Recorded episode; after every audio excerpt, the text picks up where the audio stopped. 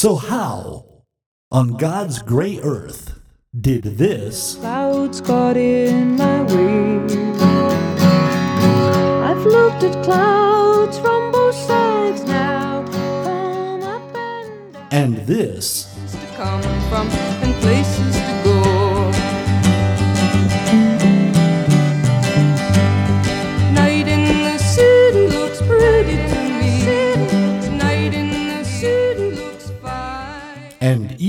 this Don't it always seem to go that you don't know what you've got till it's gone? They paved paradise, put up a parking lot.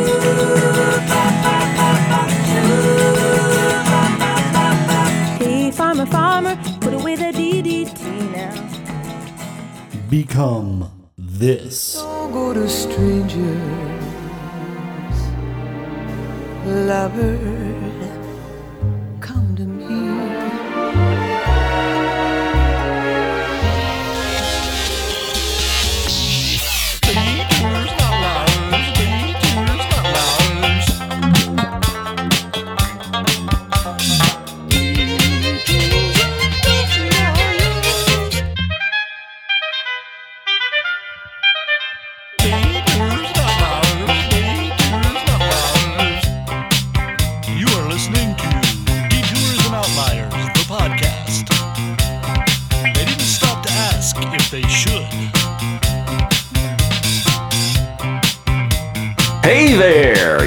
Listening to Detours and Outliers, the podcast where we take a closer look at that one album in an artist's discography that sticks out like a sore thumb. It may be their best album, eh, maybe their worst album, but either way, it's that one album where the artist was so preoccupied with whether or not they could, they didn't stop to think if they should. Just a reminder, we are on Twitter and Instagram and Facebook groups, and uh, we have a website at detoursandoutliers.com. Uh, this week on the panel, we have Logan Renard. Matthew Marr. my name is Scott Livingston, and this week we do have a special guest. Why don't you introduce yourself, special guest? Well, I guess my name is Leah Wilson. Um, so you're doing this over Skype, and what is it, week three of quarantine, right? So we're kind of, you know, hobbling this together separately, but syncing it.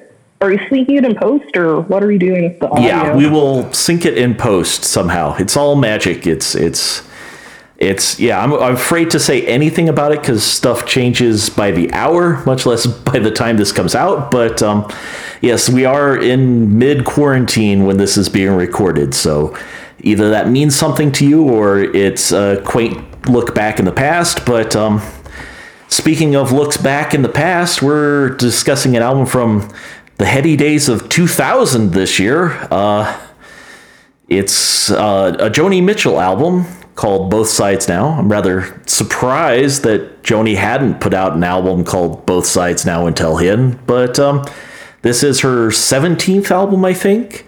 And uh, I guess just start off with various thoughts on Joni in general. She's pretty awesome. Yeah, it's a good start. I mean, she's known mostly for her um, her guitar playing and her uh, songwriting. So doing this album will be a challenge because uh, she neither plays guitar nor writes any new songs for it. It's uh, it's an album of standards, which has become something uh, that a lot of you know older former rock stars have have done in their later years. So.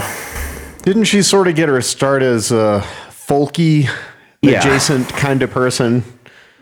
Yeah, If- she was if not- definitely yeah, girl with guitar at the coffee shop type of vibe, but uh, she left that behind. I think she won her first um, Grammy or the Canadian version of the Grammy or something uh, for for a folk in the folk category.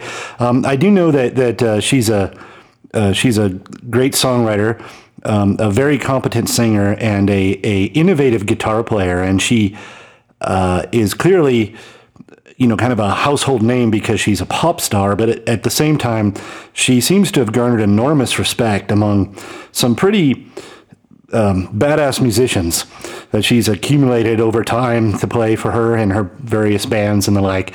And um, this album it doesn't seem like a, a surprise in that sense that that there's um, you know some pretty keen musicianship on all of this, even if it is more in a uh, classical or um, you know you said standards kind of vibe rather than a folk or rock album.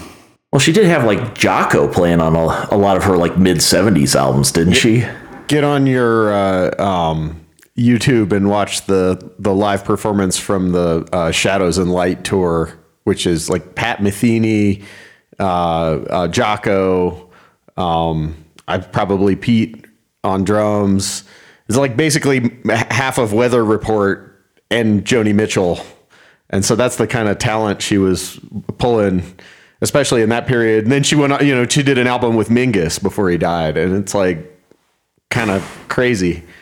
Yeah. And that the interesting thing about that is early on, I know she was sort of rejected by the the extra traditional folky folks early in her career because she kind of she's a very idiosyncratic artist. Like she, I you know I think she's mostly self taught, you know, with with music, and so she has some very. Uh, unique ways of doing things both on guitar and, and vocally that that kind of pull from all over the place and I, I think throughout her career she definitely pissed off both people who are very traditional in the jazz world and very traditional in the folky world by being you know too weird to fit in with whatever was going on at the time but you get to the 80s and you have the best players on the planet like happily in her band and so she's got to have something interesting going on for her if, you know, if, if your band is half a weather report in the 80s. Like, that's pretty cool. so her doing jazz is not really that much of a stretch, but I don't think she's ever really done covers up until this point. Um, from what I've read, the uh, the the impetus for this album actually started from a, a Don Henley concert that he or tribute or benefit that he put together where he got a bunch of female singers in front of a, an orchestra and Joni just loved singing in front of an orchestra so much that she um, arranged this whole thing to happen. But I don't know. What do you what do you think of uh, Joni Mitchell, Leah? Well, I know for a long time in grad school, I actually was like analyzing her lyrics as poetry. So I see her as a poet, but once you listen to her music too, you're like, wow, she's an innovator on guitar. And then once you get to the 80s, you're like, wait, she's also an innovator in folk and jazz. And this is kind of like the album where it like all mixes together, right? You know, it's like if you're doing standards, you know, you, I guess you can mess up a standard, but doing it like this on this album is like a piece of cake for her. So yeah. I feel like she's she has it on lockdown in like every single realm. So that takes a lot of respect for me, I believe. Well, and, and the thing is, she does include two of her own songs alongside these, you know, quote unquote standards or classics, and they fit in just fine. I mean, you know, they're not, they may be not as, you know, youthful as they were when they were written back in 69 or 71 or whatever, but, you know, they, they don't like stand out like a sore thumb or anything either. So they fit apparently this whole album was um, conceived of as you know supposed to represent like the stages of a of an entire affair from initial flirtation through breakup and you know reconciliation and acceptance and whatnot. And I think that's you know as we go through the album we will have to sort of figure out where they are in their relationship because this album was actually co-produced by her ex-husband uh, Larry Klein. So that's kind of adds to the irony of it. I I I think uh, we should mention that Joni is like I you know a pretty gnarly. I don't know. She's rock and roll as hell. Is what I'm trying to get to. like it's like Joni Mitchell and Lemmy could hang out or something. Yeah. Like I, I think they've done whatever the hell they wanted, however the hell they wanted to their entire careers. And uh, to hear her sing some of the you know, uh, sad bastard songs or or kind of gnarly breakup songs. It's like it works. because she's she's like had a crazy, gnarly life, you know. Well, that is one thing I noticed listening to this album is she does sound far more comfortable singing the the more sad breakup songs than the happy in love songs. But that just Yeah. may be, you know, part of it is her age. I mean, a lot of reviews compared this album to like later day Billie Holiday because of the sort of husky, smoky quality to her voice that just, you know, I don't know exactly how old she was in 2000, but she wasn't, you know, the the young flower child she was on, you know, Clouds or whatever. Yeah, you find yourself thinking, you know, like, wow, David Lynch has a really pretty voice on some of these, some of these things. But Apparently, the album when it first came out was originally run in a limited edition um, version with a box of chocolates on Valentine's Day, which is kind of weird. It's like the breakup, you know? Like, oh, well, if you're sad, you can eat a box of chocolates and listen, right? Well, that's the best part of Valentine's Day is the you know, you know clearance sales on you know boxes of Whitman samplers. You know, February fifteenth. That's that's what I look forward to every year. that's right, like that. This is a story we've encountered on this podcast before that it seems that she recorded this album at least in part because of an obligation to a record company.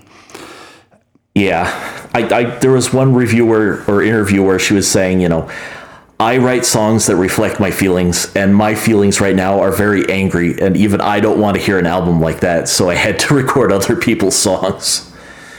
So that was part of why she did this album, and part of it was she wanted to get done with her record contract because the album she did after this, uh, Travelogue, is just more of her own songs done with an orchestra, and after that, she was like called it quits for like five years, then put out one more album and hasn't been heard from since. I mean, she's still around, but she's just, yeah, been sort of done since like 2006, 2007, I think.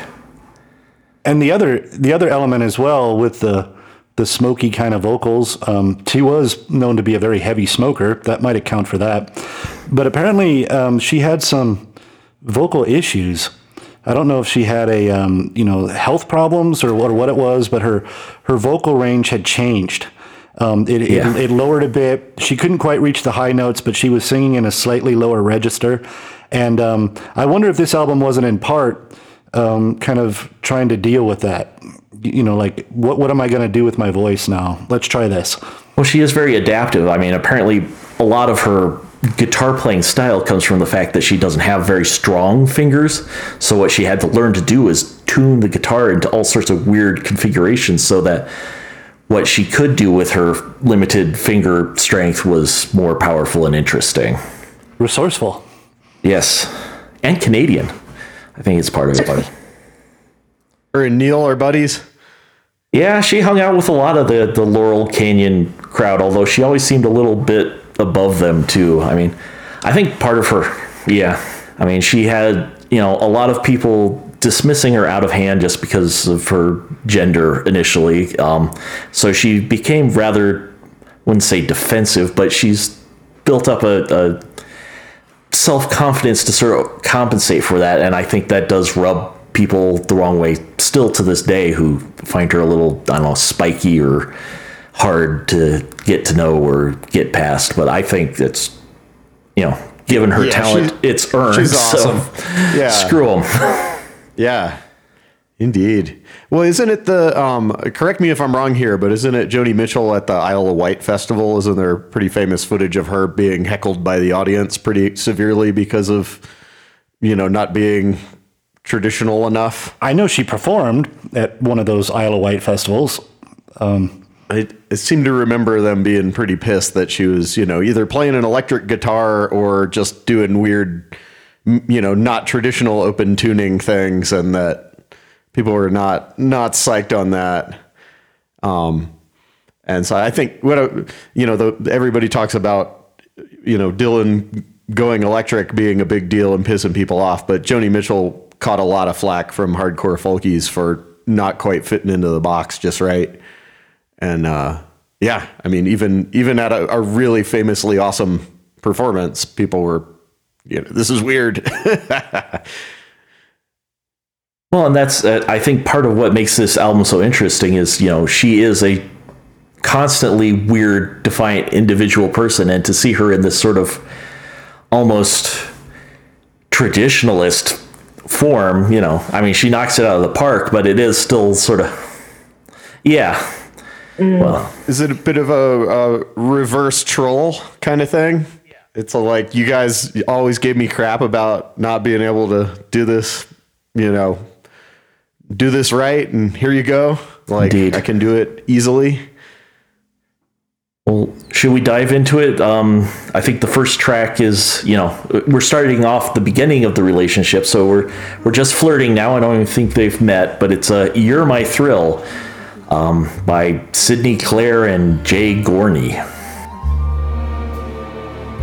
You're my thrill. How my pulse increases. I just go pieces. Every time I look at you, I can't keep still. So apparently, a third of the songs on here were recorded with like some huge supersized orchestra, and another third were recorded with just a regular orchestra, and the last third were just like a, a big band kind of thing. Um, I'm not sure which of the sizes of orchestra we're hearing here, but it is definitely very orchestral. There's a lot of syrup on this one. Yeah.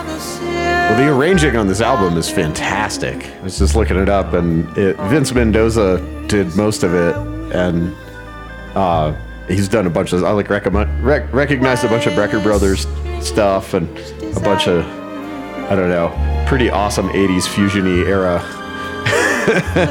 stuff with lots of horns. And so again, she's she's pulling the the baddest people on earth, you know, to be her backup band.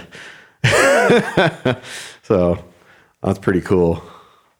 That's how you do it if you're trying to leave your record label. Like, pull out all the stops, please. That'll cost them some money. Yeah, they're not going to give you any of that money back, so might as well. Yeah, I don't know how expensive this was to make, but it probably cost something. Are you? Um, I definitely had some uh, flashbacks to the the space opera. Oh, the Sinatra Sinatra space opera, yes. just because of the the syrupy production and just big big orchestral arrangements and everything. I think this sounds better. It does. Well, it was recorded, you know, 20 years later, so technology probably caught up a bit too, which helped. I, I think this is very tr- traditional. Like I, I think uh, Yes. I think these songs because they're they're one of the reasons they're standards is because the melodies are complex enough but not so complex that you can't like whistle them and there's deliberately space for syrupy band arrangement stuff and that, that's why they work whereas the, the Sinatra thing was kind of crazy Yeah. Yeah, if this had come out in like 1956 with like Peggy Lee singing on it, it wouldn't have sounded out of place at all. no not at all So this is the start of the concept, right? Uh, Yeah, the, initially you're my thrill. Uh, clearly, by the end, whoever this is will not be her thrill anymore. But we'll see see how this goes. it's weird. e- Even this song though feels a bit um, maudlin to me, which It is is uh, melancholy, yes. Yeah. It seems. Uh, yeah. I'm not quite sure what kind of thrill it is. I suppose. It's it's a, it's a it's not a cheap thrill. It's a Right. it's a minor thrill. Yeah. or it's some deep, heartfelt, romantic. Maybe this is the chocolate heart thrill. I don't know. Yeah. She's been around long enough. She knows what this is too. She's just not she's not ready to get suckered yet. Or suckered again, maybe. Although it would have been interesting to hear Joni in her like 20s or 30s accomplish or attempt this kind of concept and see her a little more excited about the um the initial stages of flirtation. and maybe a little more angry about the uh, betrayal when we get to that point, which I'm sure we will. Yeah, the the sad bastard material definitely suits her better than, or just kind of angry. And Yeah. anything that be- benefits from the whiskey voice is kind of stronger than the other stuff. If that was her internal voice at the time, angry, it would make sense. Yeah. Yep. Shall we hit the next one? Yeah, this is uh, one of the few I was really familiar with beforehand. It's uh, At Last by Mack Gordon and Harry Warren. It rhymes.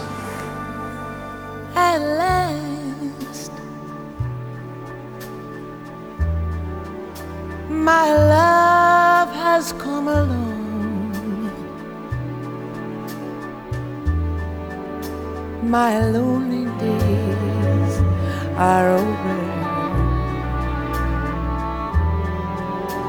And life is like a lovely song. Oh. Well, we got that one at last. At last.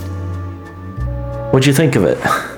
Uh, you know, it's kind of like the first kind of opening to me, at least. You know, like you're in the opening movement, right?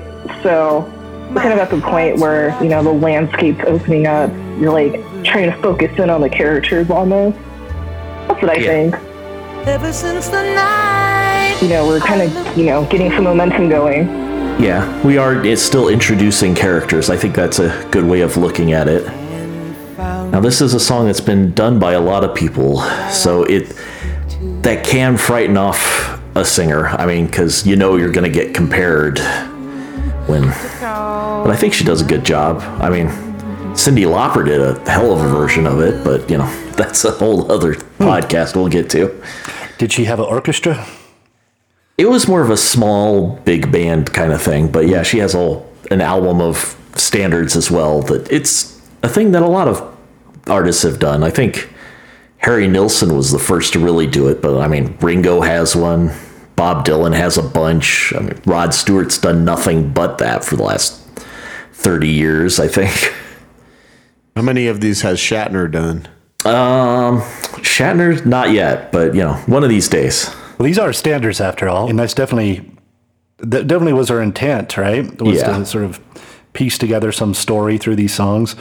It, it kind of reminds me of things. Um, remember the days of mixtapes, Yeah, or you'd, you'd you know give a tape to somebody because you wanted to tell them how you felt or or thought they might enjoy that sort of thing. That sort of tell some kind of story. Maybe this is her Her mixtape. her mixtape, right? I can see that. And I do appreciate that, you know, she throws in less obvious songs in here. I mean, this one's a big one. Stormy Weather's a big one, but most of them I was not as familiar with. So it was kind of nice to hear some new stuff on here as opposed to just the the standard standards, as it were. Yeah, it's interesting to kind of mix it up with, um, I don't know, some lesser known standards, you know. It adds some variety, but you're still kind of in the same wheelhouse. So made it interesting to listen to. Like, uh, I don't know, track listing wise, it's pretty consistent, but at the same time, it's like variety, which, you know, doesn't stray from the main theme at all for a concept album. So it was also pretty interesting. Yeah, it all feels like of a piece, which is nice. Even the, though I mean, I've not checked like the exact dates, but I'm sure they range from like 1910 through 1950 or something. So, but it all works as one thing. Do we want to move on to the next one? Because I think this is where love actually comes. Uh, it's comes love by Les or Lew Brown and some other people.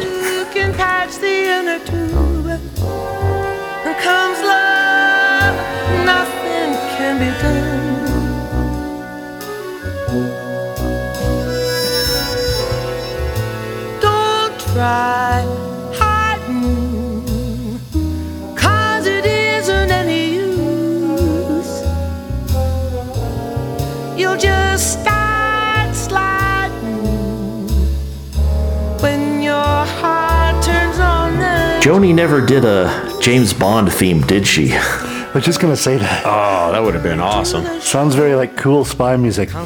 Yeah. More trumpets. Muted trumpets. Uh, you know. Yeah. Very, yeah.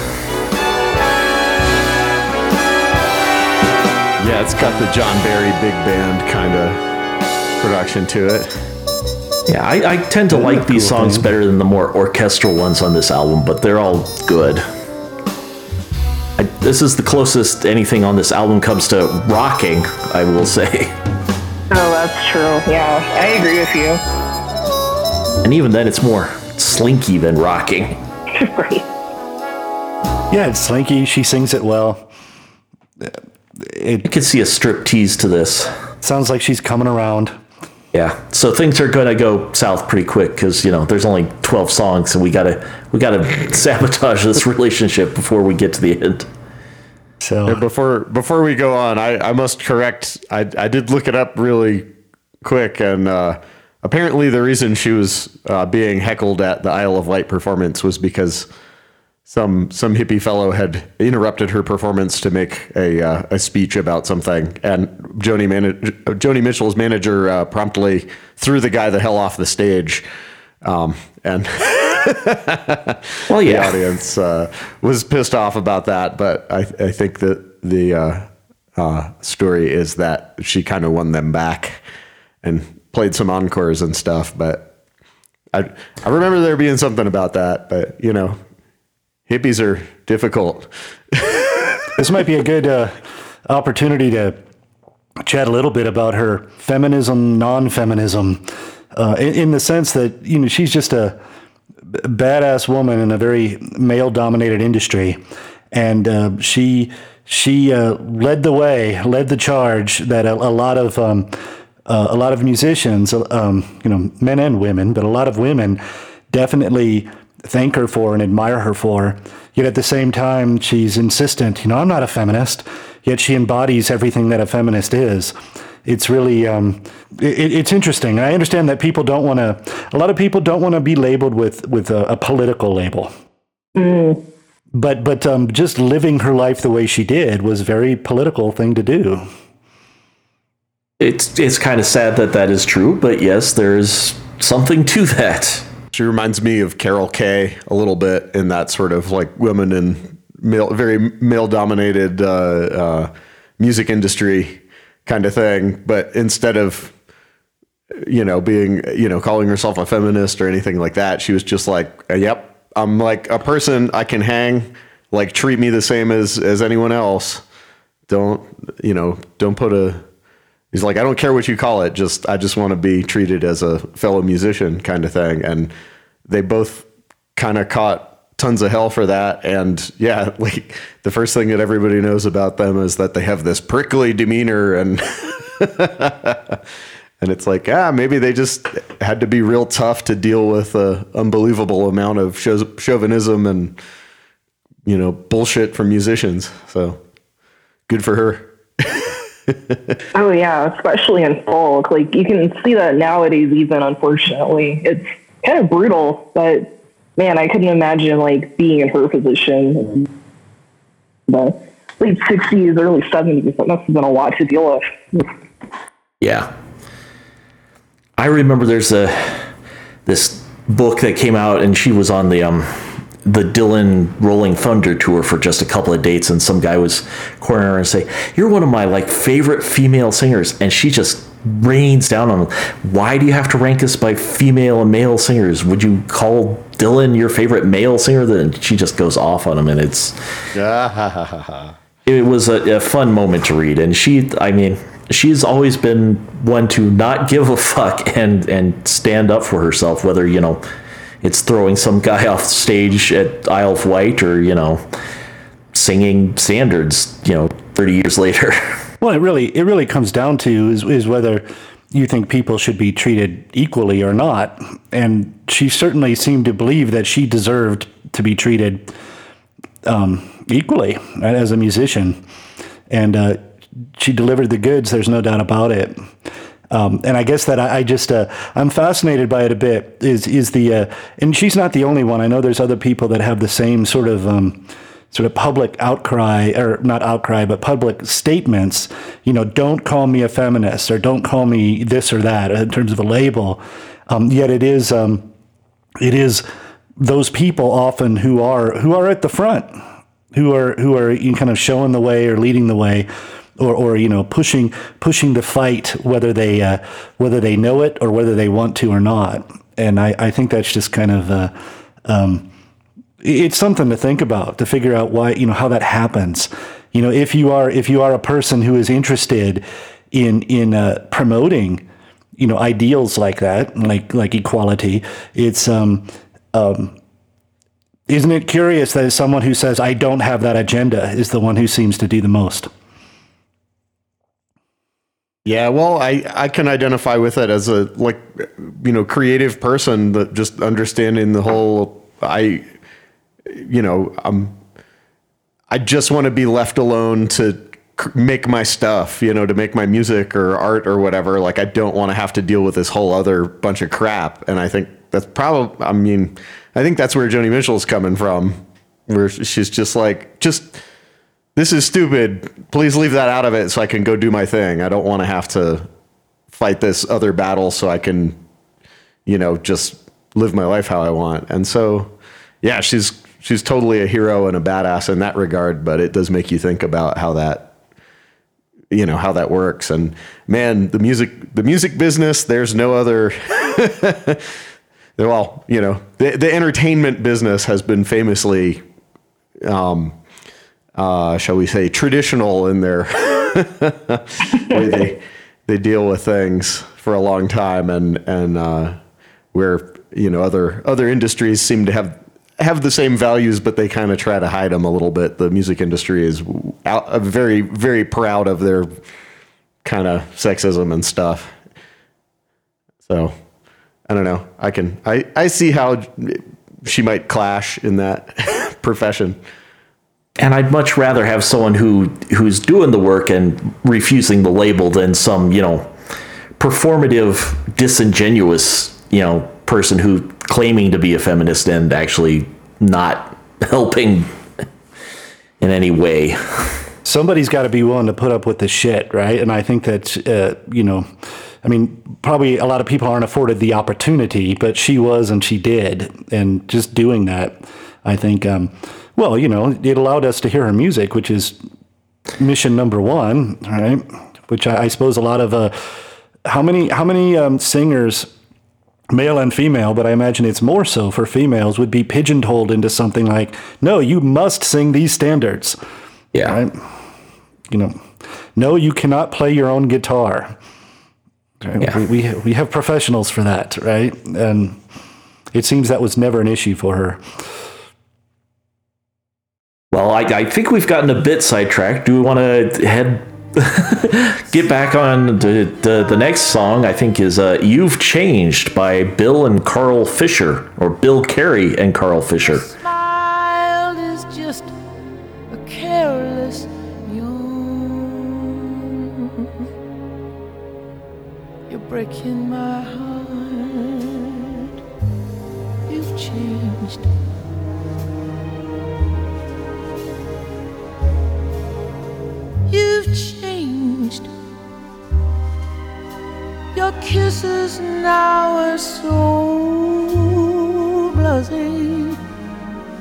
So, so far, so far we've had. Um, Bored with me. uh, she gets excited.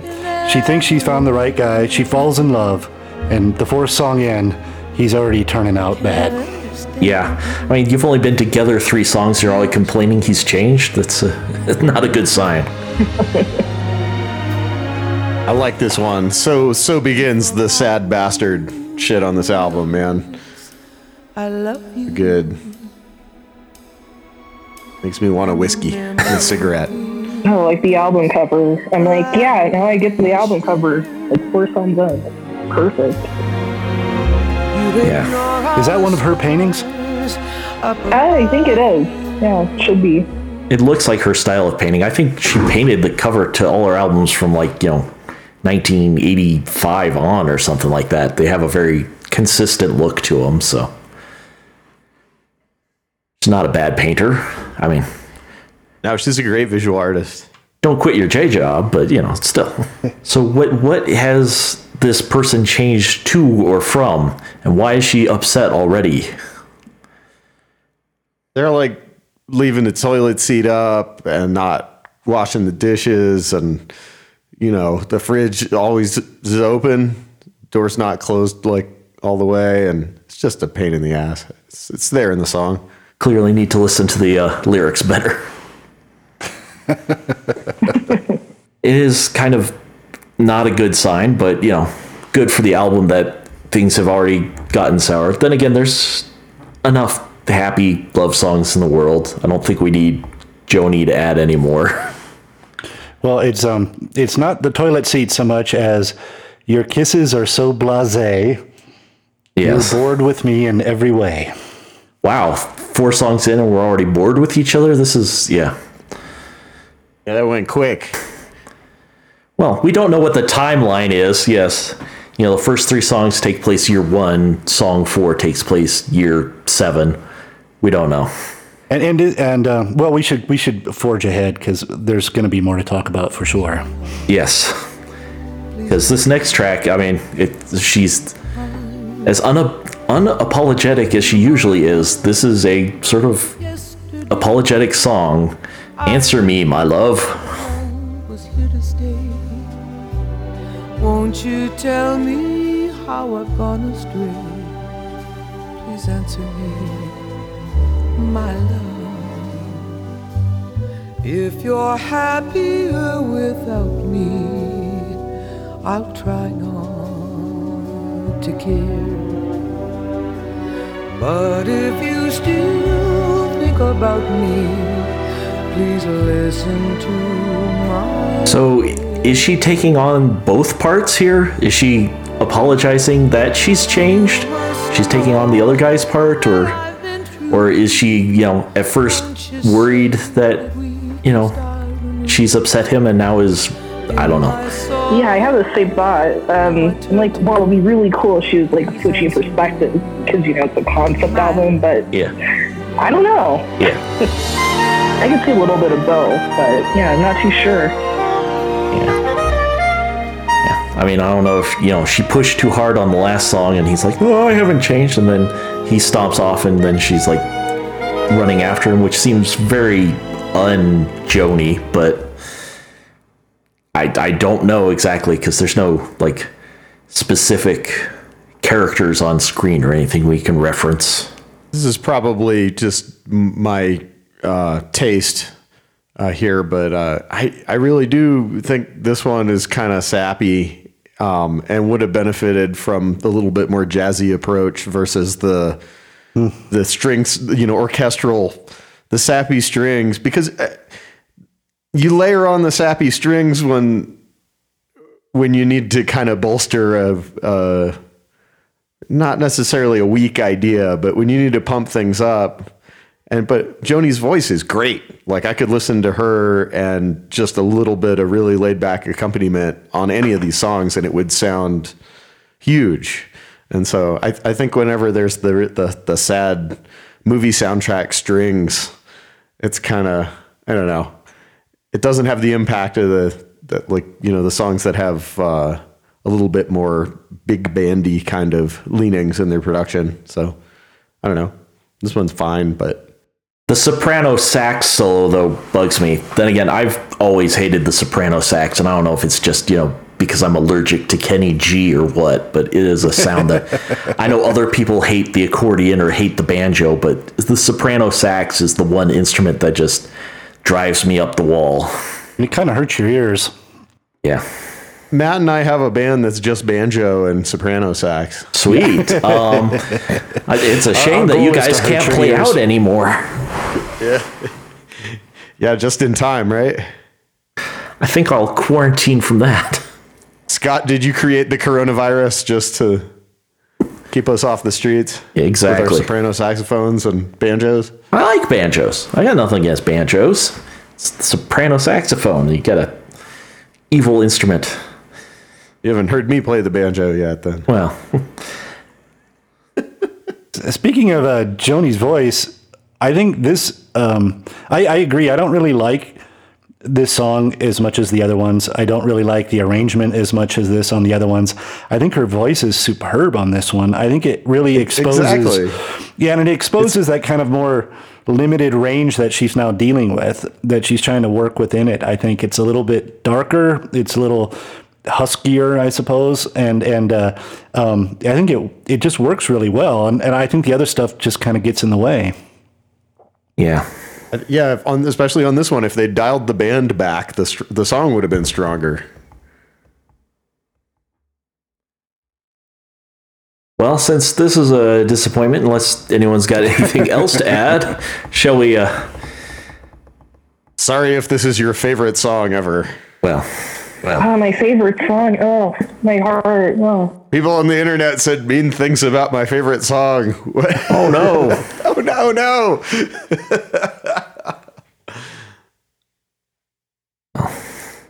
This next track is one of the uh, two original numbers. Well, I get. I I'm not sure. Does this count as an original if you're, or a cover if it's you know something you wrote 30 years prior? But this is a, a case of you from the album Blue in 1971. I wish it was 72 because then it all would have rhymed. But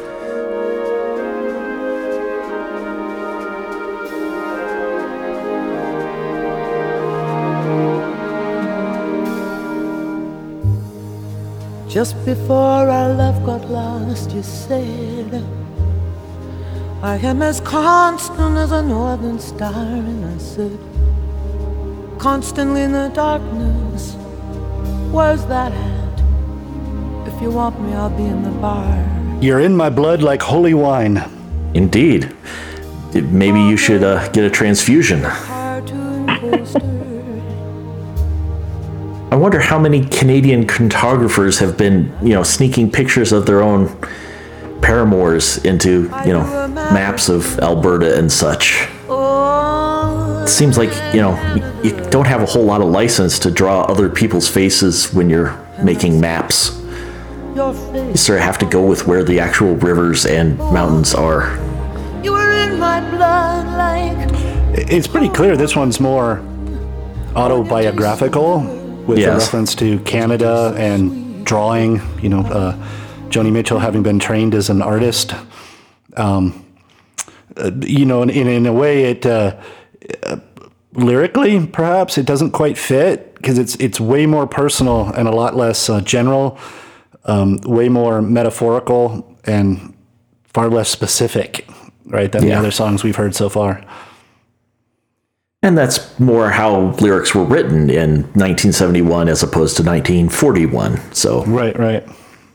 what you would expect, but I notice vocally she puts a lot more kind of stank on a couple of the uh, you know parts. They're a lot and they're very jazzy and stuff, but they're flourishes you wouldn't that well that she's not uh, throwing in there as as often on on the other songs. So I, I wonder if she's just maybe not going completely nuts on the standards, but she she feels she has some more liberty. yeah, yeah, why not? So I mean, I thought that was interesting. I was kind of disappointed. She picked some really, you know, some obscure standards, but for her own two tracks, she picks like two of the three biggest songs she has instead of something Got to make sure people buy this thing. Well, man. that's true. Deep cuts. Gotta buy that, buy those chocolates. Yeah. Well, the next album, which is all just orchestral versions of earlier songs, are a lot more deep cuts on that album, which isn't as interesting because you know the originals are better in ninety percent of those, you know, on Travelogue. But it's still an interesting way to sort of wrap up your career. How well did this record sell? Yeah. Did it didn't it win a Grammy? It did. Ooh. Well, Grammys are never wrong. yeah. Well, Grammys are an indication that something sold. That is true. Nobody wins a Grammy without selling at least a few copies. Right, right. I think it did pretty well for a Joni Mitchell album, but I don't think it did great. Then again, I don't know if she's had a big hit since, you know, 1974 or something anyway. Yeah. And as far as the Grammys go, it, it, the category, I don't know what category she would have won in. It could have been traditional, Traditional jazz vocal, I think, something right, like that. Something, something like that, right? Where you wouldn't have to sell, you know, five hundred thousand copies, Just right? more than the more than average. everybody else, right? Yeah. Or this is the year 2000 and you know i think uh, uh, uh, blank cds might have you know might out outsell uh, uh, hit cds these days in terms of record sales. We're pretty much at the height of of uh, of compact discs moving. So it must have sold something how much more is is how much were the inclusion of this song and the other one? How much was it to sort of identify to her fans that yes, this is really me, or how much of it was uh, the record company saying, look, you need to make this more commercial, or or or it could have been no, these are the songs I think fit best with the story, which I'm a little suspect. Oh, I think I think she probably was uh, throwing the record company a bone. With like, ah, if I got to put some originals, you know, if I've got to pick originals for this, there'll be ones that are going to help it sell. Or or maybe it was the testing ground for the next album. Could be. Yeah, maybe. I think definitely the title, naming the whole album both sides now, was a way of maybe tricking uh, fans who aren't that uh, paying that much attention into thinking this is just a greatest hits package and not realizing it's, you know, a new album of old songs with a orchestra behind it. I wonder how many people got fooled by the uh, the cover and the title. Mm-hmm. Then again, those types of people probably liked it anyway, so you never know. Yeah, if you're if you're a fan of all that, like uh, well, either you know blue or early or Yeah. Joni stuff or the the really ambitious '80s stuff, and and you think that's what you're going to get, and you put this on, you might be kind of bummed out. but I don't know. Hard to say. kind of odd. Yeah, I can't really find any album metric sales at least, but hmm, it looks like it peaked at 66 on Billboard in 2000. Not sure what category, but as far as sales go, I can't find anything about it, which is a little suspect, but That's a tax shelter album. what what what quarter? What fiscal quarter did they wrap up recording in? Exactly. That's the important thing. Well, I think the the song "Both Sides Now" from this album re- revitalized a certain kind of interest in her. I mean, there are are um, you know there's there's videos supporting it. There's um, you know like the Grammys. There's um, um, uh, if you go to today, 2020, what year is it? 2020. 2020. If you go to, um, um, you know, iTunes, something like this, this album does come up. It's not like obscure in, in any kind of way. So, so apparently this this was, um, um, you know, I, I generally don't gravitate towards albums of standards. Yet apparently there are plenty of people that do. And uh, um, but you know, this song, as I said, you know, maybe maybe people bought it because of this song and the other song. Yeah. And whether they like the rest or not is um, up to them to decide. well, it came with candy, so I mean, That's that's, what I true. would buy it for. The candy. How Leah, bad would the record have to be for you not to buy a box of candy attached to it? I don't know. It's a good promo. You know, it's like the little free AOL desk. You get like a free frisbee too. So There you go. Yeah. Got a free jug of Faygo with my uh, ICP CDs. There you go. So, Leah, do you think do you think the cover, uh, this particular cover? I mean, I mean, what do you think? Does it does it, it, it does it advance the story, or is it just kind of thrown in there for the Joni aficionados? I mean, like if you think about it, and like the narrative aspect, I found it more of like a reflection. Like, oh man, I'm feeling this way again. but I mean, if you take that away, I feel like it's a little bit slow. So I'm not really sure if like we're moving anywhere um, chronologically in the relationship. Um, I don't know, kind of like reflecting a little, but at the same time, you're kind of moving it forward track wise, of course. But see the one after this, I think that was the one that kind of moved it more forward for me, at least. Yeah, it's more of an intermission where you know they've had their first breakup and now she feels bad about it or something. I don't know. But the next track, I think, is her, you know, asking him back or or they have gotten back. I'm not sure. It's a "Don't Go to Strangers."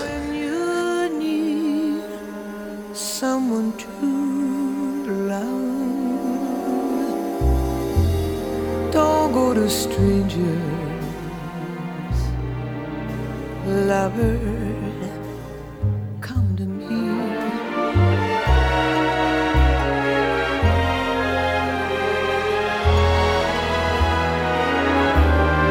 Play with fire.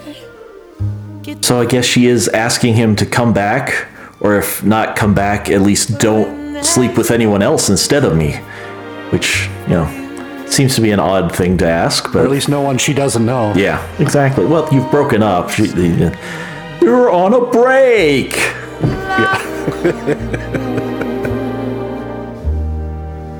Yeah, maybe not strangers, you know, co-workers, the- second cousins.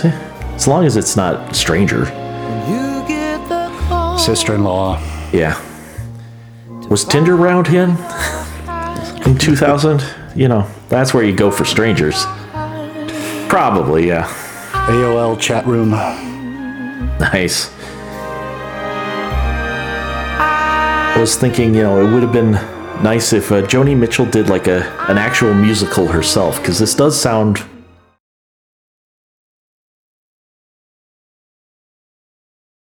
good job of that, and I, I'm kind of disappointed we're never gonna. Well, probably. I mean, she's still around. She's what, like seventy five, but you know, she could do a narrative piece. I would like to hear that. Did, didn't she have a? She had a brain aneurysm. Was that it? Something very Yeah, some health scare Yeah. fairly recently, but she pulled through. But But I know she had to. She, I think it really affected her physically. Like she had to relearn how to walk, or if I'm correct, I I'm unclear. Send us an email at detours and outliers at gmail.com and let us know how, how Joni Mitchell's health is. Please reach out. She she also has some. She also uh, has some strange skin disease that's not recognized by any Western authority, um, where apparently you uh, have lesions on your skin and you're convinced that there's fibers inside of them. And so you scratch away at it and you pull out these fibers.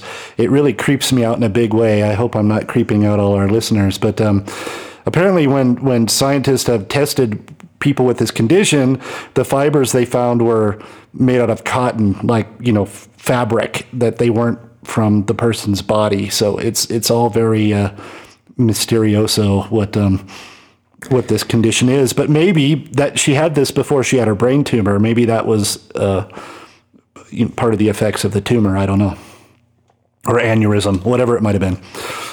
Cotton, the fabric of our lives. So I know that this is. Uh, oh yeah. Scary. Yeah, it is scary.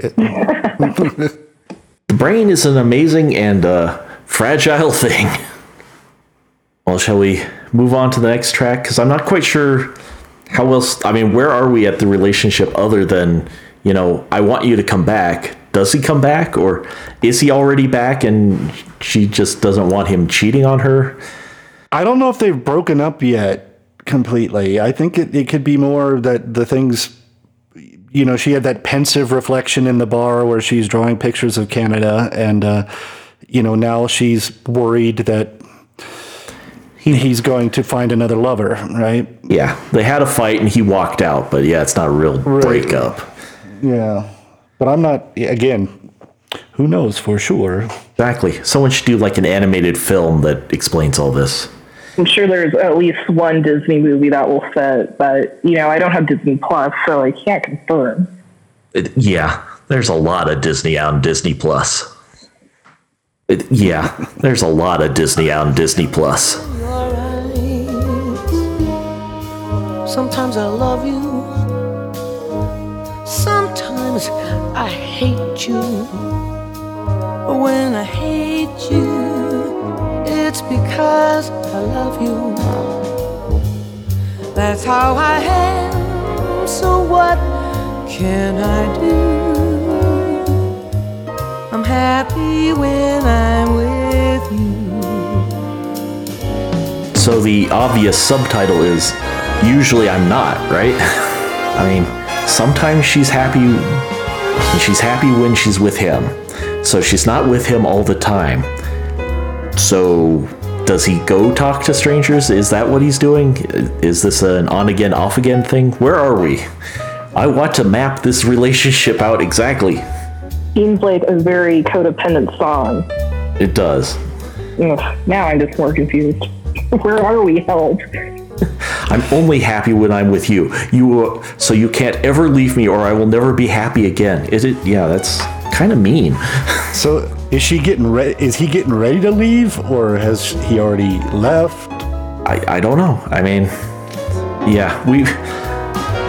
That's the disadvantage. I tell you, I'm very, I'm very happy uh, that there are songs like this that don't have the full orchestra. Um, this sort of a, you know, 40s jazz walking bass line deal with the uh, you know the kind of big band sort of drumming going on. It's uh it's great. It works great with her voice. You know, it sounds really good. It sounds like she could be Billie Holiday or something. What she doesn't sound Yeah, is happy. Yeah. sometimes I'm happy. Not now, but sometimes. I, I promise. It's say it's happened before. I mean, she did call an album "Blue." She also called an album "The Hissing of Summer Lawns," but you know, I'm not sure what that means. I think Matt suggested it earlier, but uh, yeah, I want or Scott uh, uh, an album of Joni Mitchell just doing James Bond theme songs would be great. Oh yeah, for your That would be eyes pretty only. Fantastic. Goldfinger. I mean, Carly Simon did a Dude, that's- Bond theme. Why can't she? Yeah. Nobody does it better. Nobody. Uh, well, See, all the they'd all work. yeah, I could see that. Skyfall. Chris Cornell. Madonna. What's the yeah the Madonna one would be pretty tough. Ugh. There. a-ha did Yikes. one. Yikes! Yep, that one's good. The Living Daylights. Oh yeah, people people don't give a-ha enough credit. You know, I didn't even know that that a-ha Yep, did a James them. Bond theme. Yeah, Yeah. one of the Dalton movies, I think. Yep. This is the first Dalton one. I think uh, didn't Bono write one for Tina Turner? Uh, I don't. Maybe, but I don't know if it was recorded. I think I would remember that one. There's some bad ones out there, but you know, Oh yeah, no, they're all terrible. I mean, I know we're Thunderball. tangent, Come on, but- Tom Jones, Thunderball. well. So, oh, that one's great. There, uh, there's like there's a fantastic Mr. Bungle cover of of uh, Mike Patton singing the theme to Thunderball, and a great connection there. But uh, um, uh, interestingly, a lot of songs that were submitted as Bond themes were rejected for being kind of hip for the time and maybe actually with the what was popular at the time, and they went instead in with something that was sort of passe and would have been really hip five or ten years earlier. That's that's kind of how they've always done that, and so if they sound kind of like yeah, that would have been cool 10 years ago. That's quite on purpose. I know that when Paul McCartney submitted "Live and Let Die," they were like, "Yeah, that's a great demo. Who's gonna sing it?" Yeah, who's going to do it? It's like, no, no, no. That's that's, Paul That's the song. That's- you and- deal with it. yeah. Axl. Oh yes, Axl Rose. So, what is uh, Joni Mitchell's fa- uh, favorite Timothy Dalton movie? Goldeneye, obviously. No, it's probably not even a Bond movie. Well, he's not. Yeah. Dalton? Uh, He did one with No, Greg Kinnear that was really good, where he plays an assassin. I don't remember the name of. Uh, it would it would have to be Flash Gordon. yeah. yeah, yeah, yeah. Ah. Sometimes she's happy. Sometimes she is happy. Sometimes she's just confused how we got off on this tangent. Sorry, guys. Uh, don't worry about Joni. See, that's my cue to play Don't Worry About Me. Why not call it a day? A sensible way and still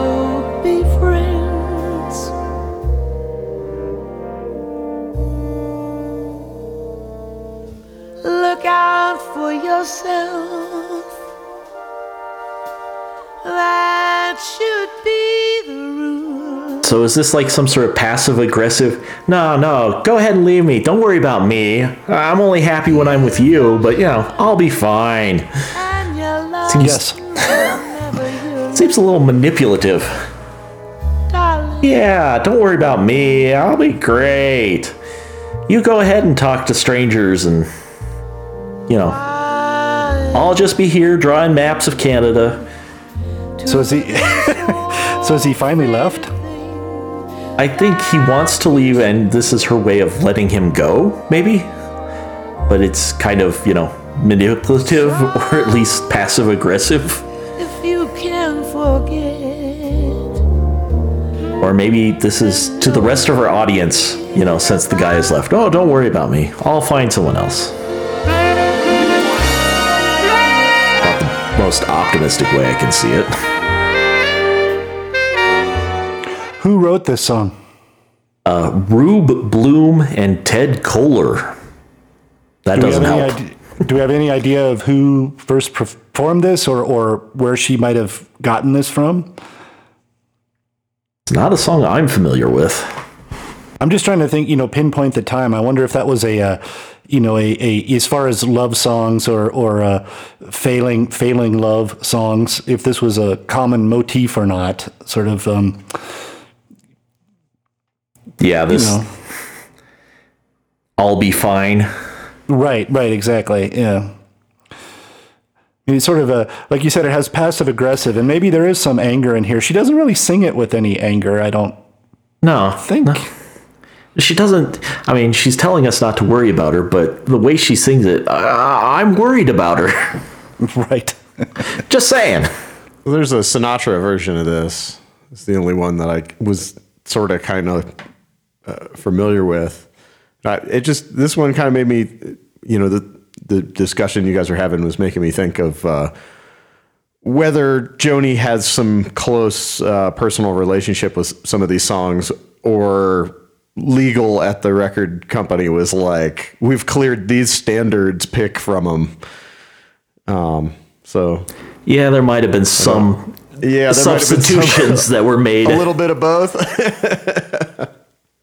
because if there was an earlier version that compelled her to cover this, I I want to know which one it is. You know, Yeah, I mean, she she does seem to own the song, um, such as it is. I didn't really think of it being sung in a male voice, but I guess it it would work if Sinatra was singing this, right? yeah, It's the same sort of thing. You know, Frank, you could see Frank uh, singing this. Don't don't worry about me while he's you know slamming down yet another scotch or something along those lines. when you've lived in love like Frank has, Right. yeah. Well, we're not worried about you, Frank. We're worried about the next woman you hook up with. That's right. so was Joni a big drinker? She's drinking on the cover, man. Yeah, I, I, I believe, yeah, she was. I, I have nothing to back that up, but she just seems like the type. Well, I mean, she was a rock star or pop star, whatever, Yeah. whatever category you want to throw her in. Um, of course, that doesn't mean she had substance abuse problems. It just means she was around a lot of substances. Yes. You got to wash those millions and millions of cigarettes down with something. Chocolate milk. Ah, cholesterol, man. Uh, no, that's more of a come- Rufus yeah. Wainwright thing. Did that come with the record, like a box of chocolates and? Some yoo-hoo. And... Dang, this this record's making me hungry. yeah. I I was actually looking up what kind of cigarette, what, what kind of smokes she uh, preferred, but because, but I, I think for a long time she likely rolled her own. But I, I do recall an interview from probably around the time of this album, you know, a pretty recent, or you know, Comparatively. in, in the modern part of her career. Yeah, I don't think she's done any interviews in a while, but she was drinking and smoking during the interview, and I just remember she was smoking something that I was just uh, kind of revolted. I was like, it was mentholated something or other. Virginia like, Slims. That's a. it's like I think she tore the filter off of that. Uh, I was going to say whatever it was. I I bet it was not Virginia Slims. Yeah, yeah, no, it was Pall yeah, Mall. yeah. Chesterfields. yeah. She's a Marlboro woman. Yeah, it was, I think it was. Yeah, she's smoking reds and the, the big ones or something, and tearing the filters off. It's like, yikes! That's and she was yeah in her sixties or something at the time. So it's like that's pretty pretty tough. Well, yeah, and they're they're good for musicians in the sense, not for your voice, but I mean, uh, they're a stimulant, right? It's like speed. Yeah, So, I wouldn't know. I've never smoked a cigarette, Matt. yeah. Well, they taste like sawdust wrapped in toilet paper. Yeah, Maybe she vapes now. dude, that's awesome. There's something about that just seems. Uh, I man, that that gives me like a, uh, uh, post-apocalyptic kind of transmetropolitan vibes. I, I like to think she smokes out of some crazy-looking contraption and wears like a like a space monocle or something. space monocle. I don't know. Yeah. Well, I think we can we can weather the next song. Whether or not we do, we'll find out. keeps raining all of the time.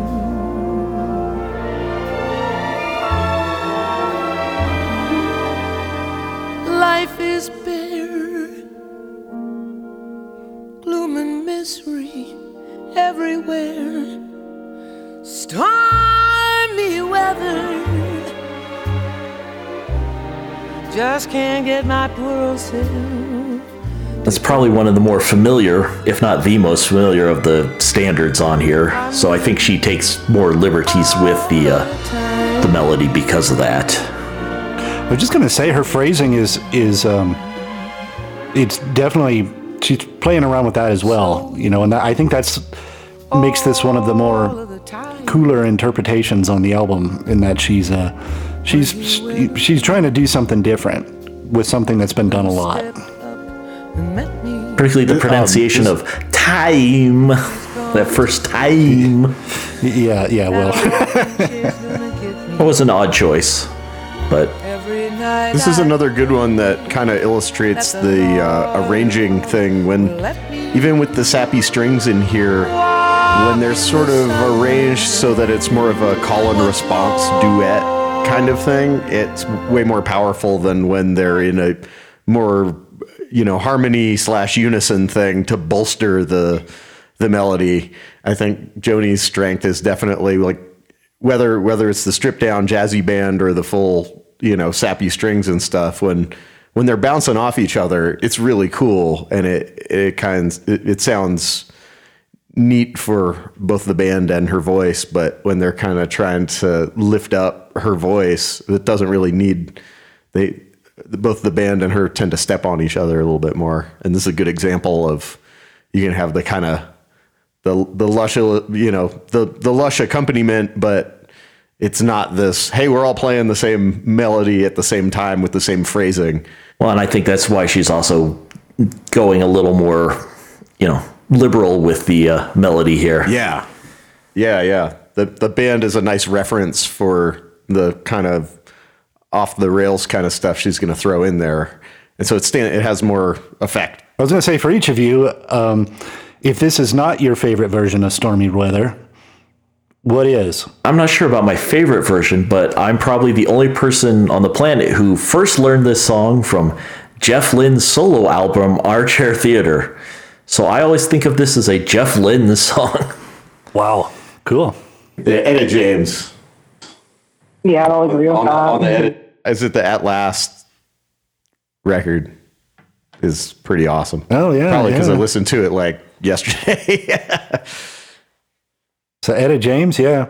You know, I was I was going to say I, I'm partial to the Allman Brothers version, but now that you say that, I think they're basically copying Ed, Etta James in the way they do it. yeah,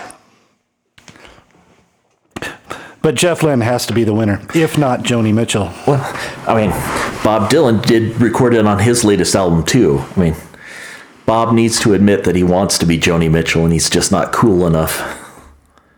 He just needs to start vaping.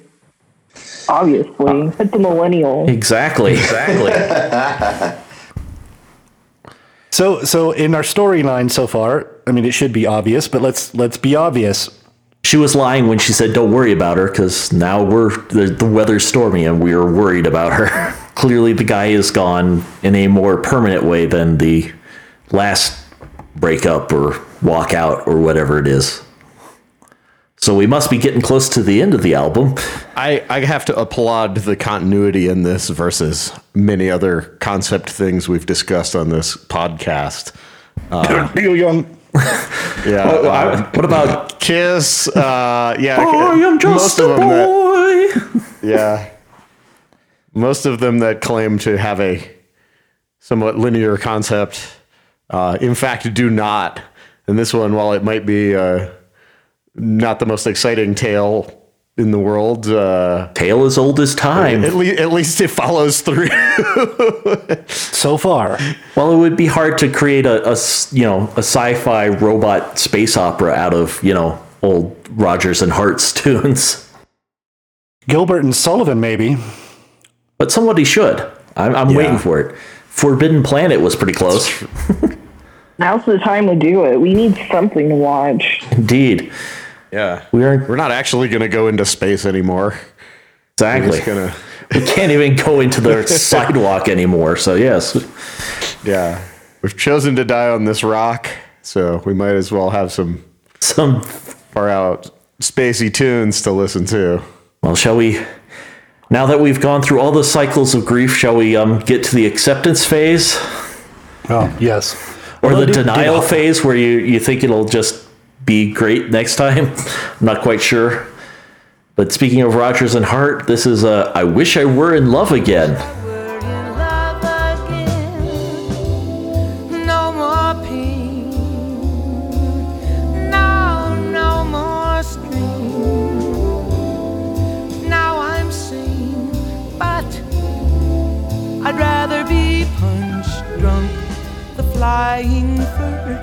of cat and cur, the fine mismatching of a him and her. I've learned my lesson, but I wish I would. The piano solo is nice. There's not a lot of soloing on this album. That isn't soprano saxophone.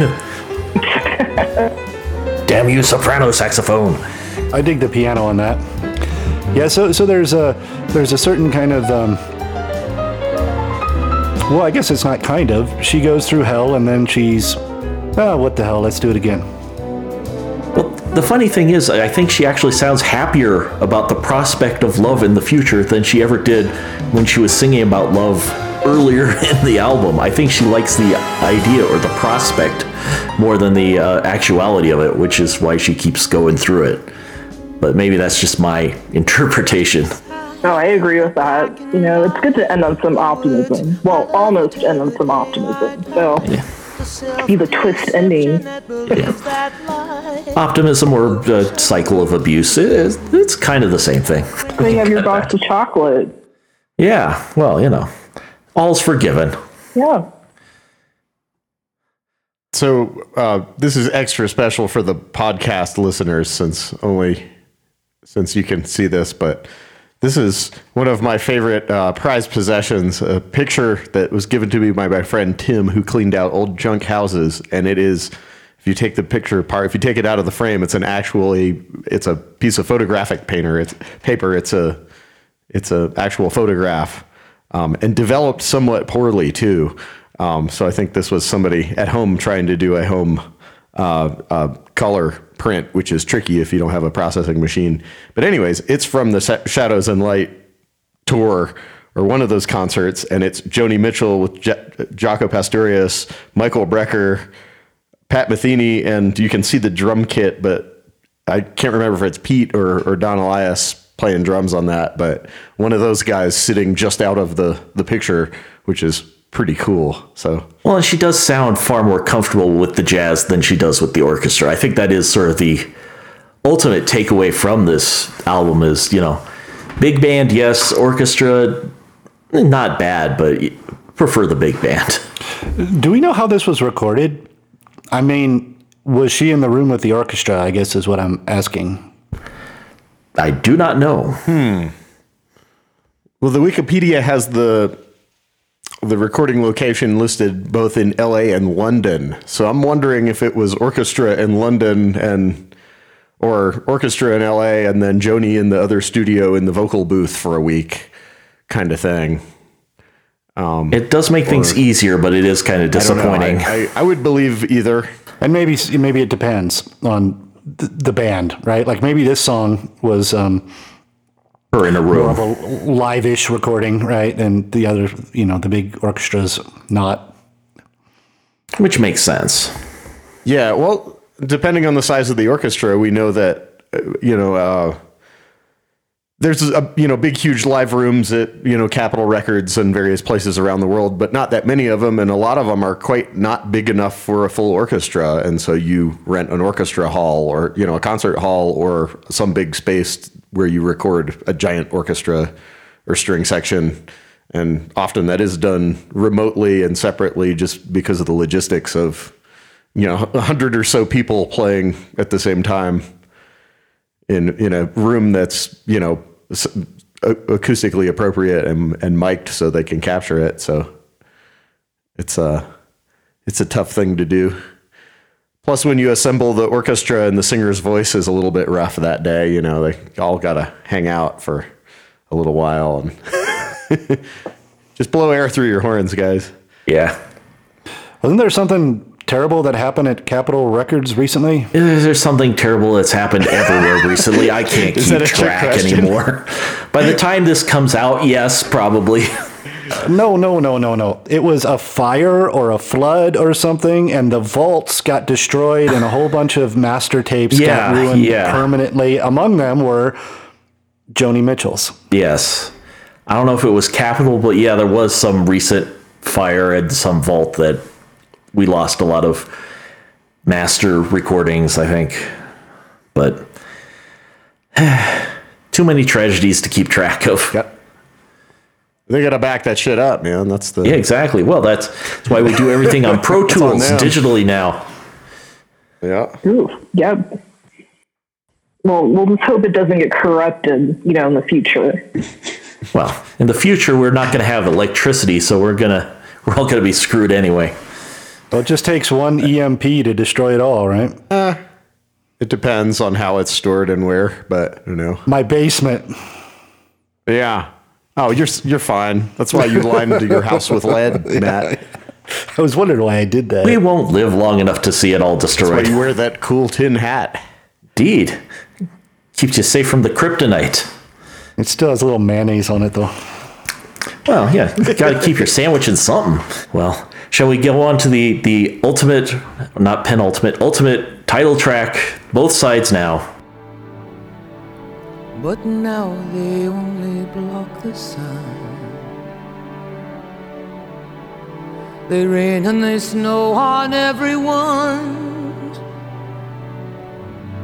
So many things I would have done but clouds got in my way.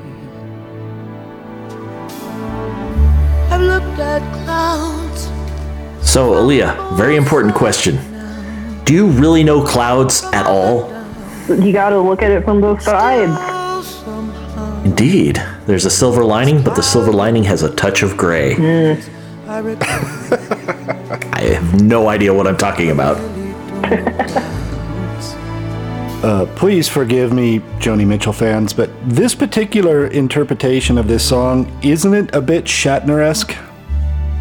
Yeah, yeah, it does. Yeah, it does. It's a bit uh, melodramatic, right? With these, you know, sort of long, sort of pauses. I really don't know clouds at all. but maybe that's what she was going for. If so, uh, success. Is this a good capper to the uh, album? Well, it, it, I guess it's the best way to sort of wrap it up because this this song sort of anything that has a good and a bad side is a you can say, well, I don't know. Yeah, and, and it does mention love, of course, right? Yes. That's what it all And leads clouds, up to. and whatever. Yeah. Right. Mostly clouds. Yeah.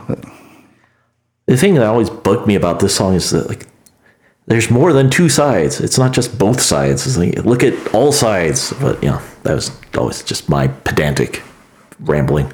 Like a, a tesseract or something. Yes. I've looked at love from all eight sides now. From up and down and north and west.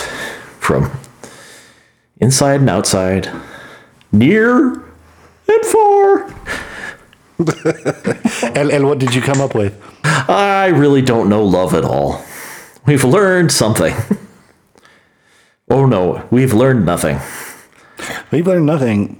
I really don't know anything at all. That's the uh, ultimate um, capper to the song. Yeah, I don't know. Maybe. It's just as convoluted as the beginning. Just, you know, left with uh, what do I make with this? Not too sure. But at least you have your box of chocolate, so Everything's better with chocolate. That's the important. Well, I think thing. it is. It does seem like a cycle, right? I mean, does it to you guys? Like you, you, you have this thing. You experienced a lot of things. You didn't really learn anything from it, other than that you're going to do it again. Yeah. The futility. Resistance is futile. Love is the Borg. Yeah, That's what we've learned. Love hurts, but they always you- have company. There you go. Love bites, love stinks, but you know, It's a battlefield. it's the power of love. Can make a rich man beg, can make a poor man steal. It's the power of love. some good stuff for these times that we have around. Indeed. Which wasn't even, you know, like it is when I originally said, yeah, sure, I'll review this. Yeah, yeah, Everything in context, right? exactly.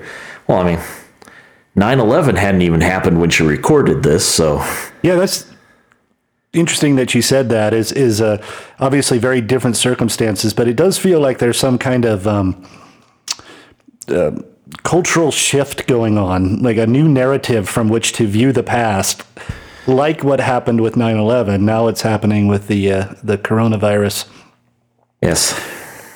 So it's you know that's I don't know if that has anything to do with Love or Joni Mitchell's album at all, but I suppose it could have something to do with how we look at it From both sides now. from both sides, right? Now. or at least a completely different side. There you go. Um, I don't. I, I will be frank. I don't own a lot of Joni Mitchell records. The the things that I've had, I've always uh, enjoyed. Um, so I, I don't really know where to place this in in kind of a. Uh, um, you know, a, a graph or a chart of, of where does this belong and who she is and what she does. Well, I'm I don't own all of her stuff by any stretch, but you know, I do have, you know, my parents were a big fan of what they put the three J's, Joni, Judy Collins, and Joan Baez. So we had a lot of that that I listened to as a kid, you know. And mostly we listened to uh, Miles of Aisles, which was her live album. So that's where I know most of her material from. But, you know, she was very folky, sort of could have hung with Melanie in the early days. Then she started hanging out with like jazz cats and getting weirder and playing with an ARP synthesizer. And most that's where my parents stopped buying her records. But yeah, the hissing of summer lawns, they always would say, oh, don't put that one on. And that was the last one they bought. I heard she switched to a digital guitar too, so that she could uh, play all those tunings that she was fond of without having to switch instruments. That, that sounds like something she'd do, yes. So I mean, I guess I'm just saying she doesn't seem like a backward-looking person. No. she seems like she was always moving forward. Although this album is it moving forward? I think it was more of a, it does feel partially, you know, record company commitment filler, especially with the next album that came after it. But I would like to say that in the early 2000s, like around this time, there is a very powerful traditionalist movement in um, uh, music school around particularly jazz and uh, you know certain eras. certain eras of jazz. People were around 2000. They're like they were being kind of snobby about is this jazz, is this not jazz kind of stuff. Um, both out in the world and uh, um, in the uh, um, you know educational side of things, um, and uh, w- which was good. You know, I, there are plenty of musicians that I really look up to who are part of that. We need to kind of like safeguard this traditional stuff before it's lost to you know en- enough of this wacky cocaine fusion you guys like learn you know Learn the standards. learn your standards practice this stuff. Don't don't throw in any any you know modern you know modal sounding shit into here that's you know.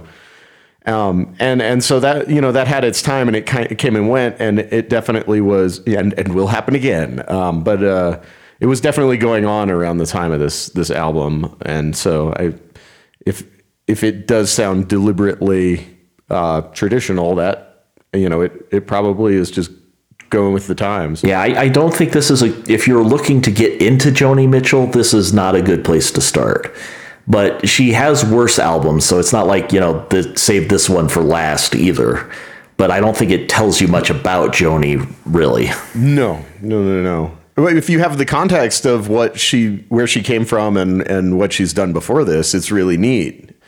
Um, and I, you know, I listened to a couple of my favorite Joni records uh, before I, or you know, parts of them, anyways, um, before I, I started uh, listening to this thing, and it was really cool at first. It was, you know, it's it it benefits from the juxtaposition of of some of our wackier stuff Yeah, but as a as a standalone, it's it's okay.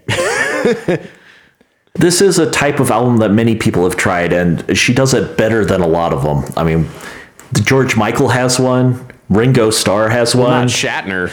Shatner, no Shatner. One of these days, he's still alive too. He's probably about Joni's age, and they're both from Canada. Maybe they hooked up. Ooh, Shatner and Joni. There's a sex tape I want to see. Had um Starbucks started selling CDs in their their shops yet? No, which is ironic because the last Joni album, which came out in 2007, which actually came out on the Starbucks label that you know existed briefly, um, because she quit the music industry because she was so fed up with the commercialization and commodification of music back in 2000. So when she came back with her one last album, the fact that she put it in the Starbucks Hear Music label where you got a free copy with your latte was odd. I've not listened to it. It's Not quite a box of chocolates, but but pretty good. she, she knows how to sell. Yeah, I would say I think it's for reasons I said earlier. I, I think it is a bit forward looking in the sense that she's she's trying to deal with who she is at that moment and and with particular physical limitations. And uh, you know, and and I think uh, if you're starting to get fed up with the record industry, like I got to put an album out. Why don't I do this? Why don't I um, um, you know, see what my voice can do, what it can handle. You know, I got um, my ex husband's way into this. We got this great arranger and orchestral writer. I can't remember what the guy's name was, but um, um, why not? Yeah. Uh, and and you know, so even though the songs are are um, of a different era, you know, I think this might have been a way to move forward for her. Agreed. But do I want to listen to it again? You need to tell me. Um, I, I don't see you putting it on very often, but uh, I don't think you'll mind if it comes up on shuffle, which is about the best you can say for an album these days.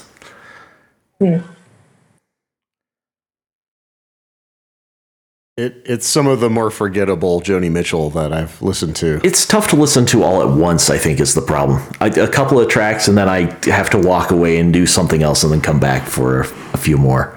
Not because they're bad, it just. It, you get fatigued. Have to take a smoke or vape break. exactly. That's right. Haven't you been smoking and sipping whiskey the entire album? There's instructions right on the cover. This is how you're supposed to look that's while you right. listen. Which has got like a Manhattan or something. Yeah. Nice cigarette. From the album cover, it looks like she was a wine drinker, but hard to say for sure. She probably wasn't too picky, but I mean, she high class taste, but not picky as to you know the actual type of alcohol. Again, speculating. How about this? If you're, um, you kind of did mention a couple people already, like uh, Joan Baez. Um, it seems that everybody, well, I shouldn't say everybody, but an awful lot of people really like Joni Mitchell. Yes. Like even Led Zeppelin were Joni Mitchell fans. Prince was a huge fan. Yeah, apparently that song "Going to California" was their their tribute to um, to Joni Mitchell, and she's uh, she's referenced in the song, um, although anonymously. Um, but still, um, um, I, I, guess what I'm thinking is is is if people don't know about Joni Mitchell, right? Yeah. Who could we aim this album for? Who could we aim her earlier stuff for? Um. Well, I think you know if you like Jaco, but you don't want to hear jazz, which seems stupid, um, then you know some of her you know 70s albums have some some great bass playing on them.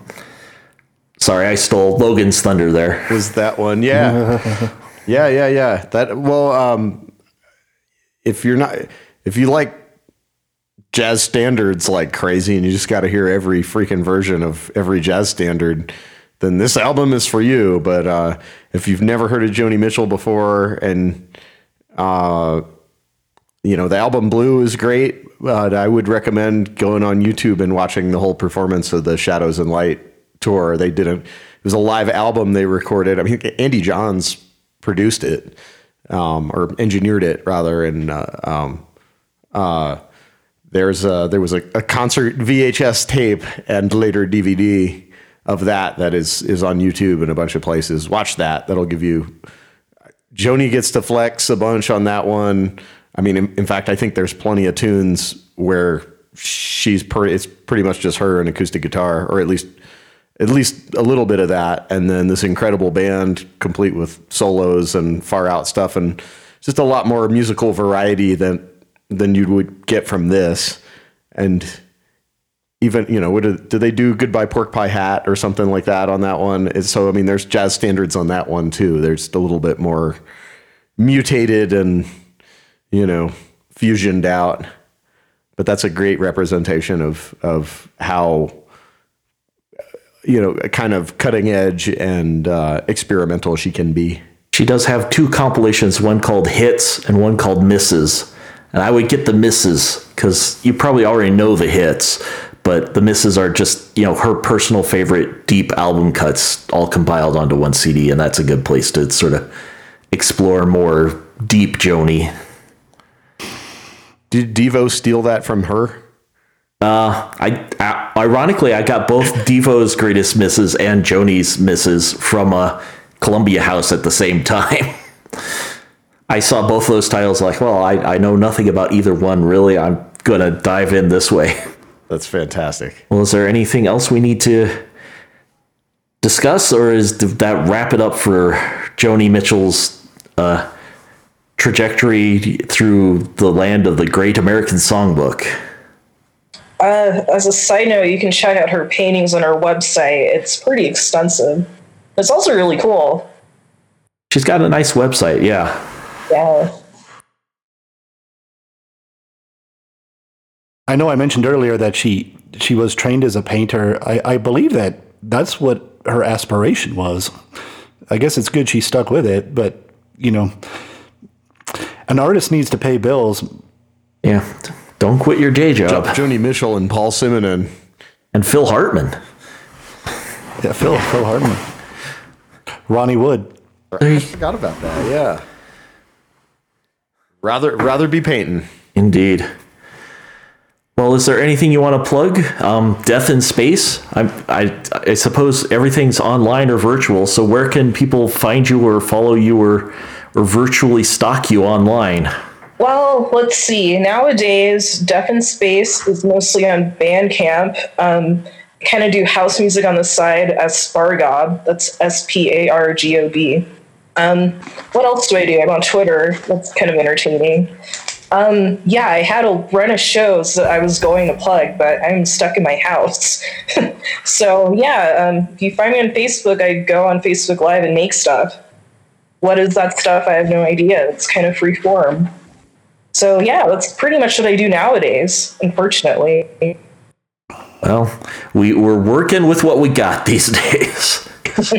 We appreciate you coming in or calling in. Um, it's been a challenge, but I think we made it through. Um, hopefully, this sounds good to you, the listener. Uh, we do humbly ask that you take a minute to go to, into whatever podcasting application you are currently using and uh, you know rate us review us uh, send us a note let us know that you know we're not crazy and people are listening um, you can always drop us an email at detours and outliers at gmail.com if you have any suggestions or future albums we should cover. And I guess that'll do it for this week. And uh, tune in next week when we try and figure out who this is.